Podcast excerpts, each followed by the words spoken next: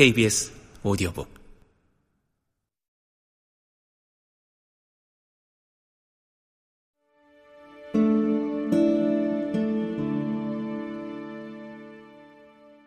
진실의 힘에 중독되다.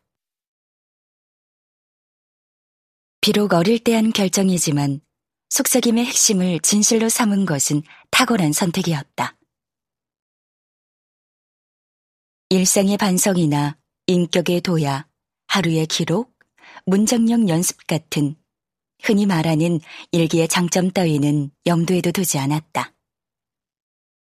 그런 것 따위에는 관심도 없었다. 오직 진실만을 기록한다. 그것만이 나의 목표였다. 나는 일기장 앞에 진실하기 위하여 사춘기 소녀다운 결벽성을 최대한 발휘했다. 진정으로 진실한 고백을 하려면 절대로 누구한테도 일기장을 보여주어선 안 되었다.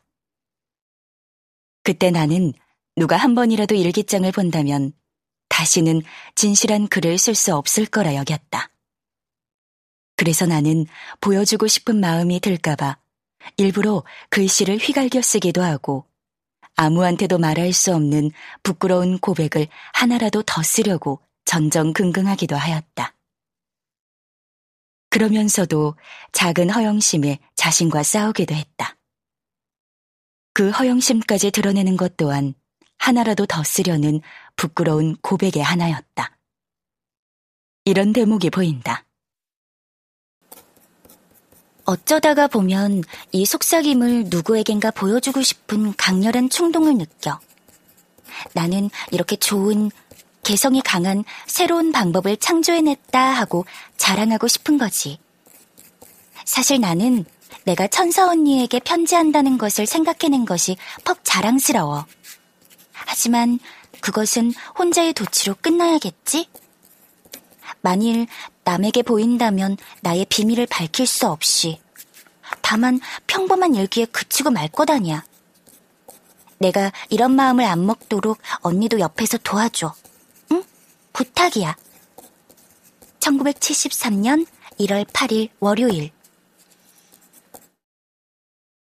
또 이런 구절도 있다. 이 속삭임이 제발 나를 감추기 위한 베일이나 거짓된 나를 비추는 거울이 아닌 진정한 참된 인간을 만드는 바탕이 되게 해줘. 응? 1973년 1월 29일 월요일. 나를 감추기 위한 베일이니 진정한 참된 인간이니 제법 어른스러운 표현을 쓰면서도 말끝마다 응을 붙이는 말 그대로의 소녀, 아이도 어른도 아닌 당시의 내 모습이 그려진다. 그때는 일기장 앞에 앉으면 천사 언니가 눈앞에 뚜렷하게 떠올랐다. 나는 살아있는 사람한테 말하듯 천사 언니한테 많은 것을 털어놓았다. 하느님도 뚜렷하게 떠올랐다. 물론 그 또한 책에서 본 흔한 모습이긴 했다. 산신령처럼 긴 수염에 헐렁한 흰옷을 걸친 할아버지 같은 신. 그는 대단히 너그럽고 유쾌했다. 그때의 내게 하느님은 실제로 볼 수는 없어도 생생하게 느껴지는 존재였다. 그래서 친구에게 보내는 편지에 느낌으로 만지는 신이라는 표현을 쓰기도 했다. 이 말은 시적인 표현이 아니라 사실적인 설명이었다. 내게 하느님은 손으로 만지기라도 하듯 생생하게 느껴지는 신이었으니까. 천사 언니한테 편지를 보내는 첫날부터 나는 친구가 받은 카드가 내가 받은 카드보다 예뻐 보인다고 그 친구한테 질투가 난다는 얘기를 썼다. 친구한테 질투심을 느끼는 것은 부끄럽다고 생각했기에 일부러 첫날부터 적었다. 그렇게 천사 언니한테 온갖 것을 털어놓다 보니 속이 시원해지고 점점 재미가 생겼다. 며칠 뒤에 쓴 일기는 읽다가 웃음이 터졌다. 어떤 남자아이가 보낸 크리스마스 카드에 진주가 두 알 들어있는 걸 보고 쓴 대목이었다. 언니, 걔가 날 좋아하는 걸까? 그저 친구로서만일까? 제발 후자이길. 난 걔가 이렇게 카드도 보내주는 정성을 생각하면 퍽 고맙지만 제발 그것이 친구로서 보내는 것이길 바래. 난 걔를 친구로밖에 좋아하지 않는 걸? 옛날에는 모든 남자가 날 좋아하고 난 그들을 싫어하고 그들은 가슴을 태우길 하고 바랬는데 지금은 그런 생각만 해도 내가 취해 보여.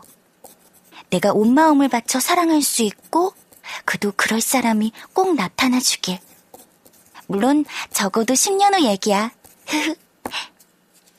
1972년 12월 25일 월요일 13살짜리의 옛날은 도대체 언제였을까 싶고 남자들한테 인기를 누리고 싶어 하면서도 그걸 추하게 생각하는 모습이 웃겨서 웃음이 터졌다. 내가 아닌 딸이나 손녀의 일기장을 훔쳐보는 느낌이 든다. 적어도 10년 후 얘기라고 썼지만 그 아이는 10년이 지나기 전에 사랑을 하고 10년 뒤에는 아이 엄마까지 된다.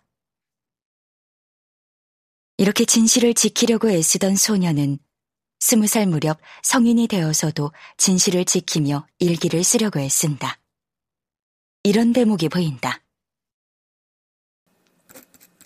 훗날에 누군가가 이 일기를 보고 나를 비웃는 한이 있더라도 나는 내가 느끼는 유치한 고민에 사소한 갈등들을 솔직하게 드러내고 깨쳐나가고 싶다.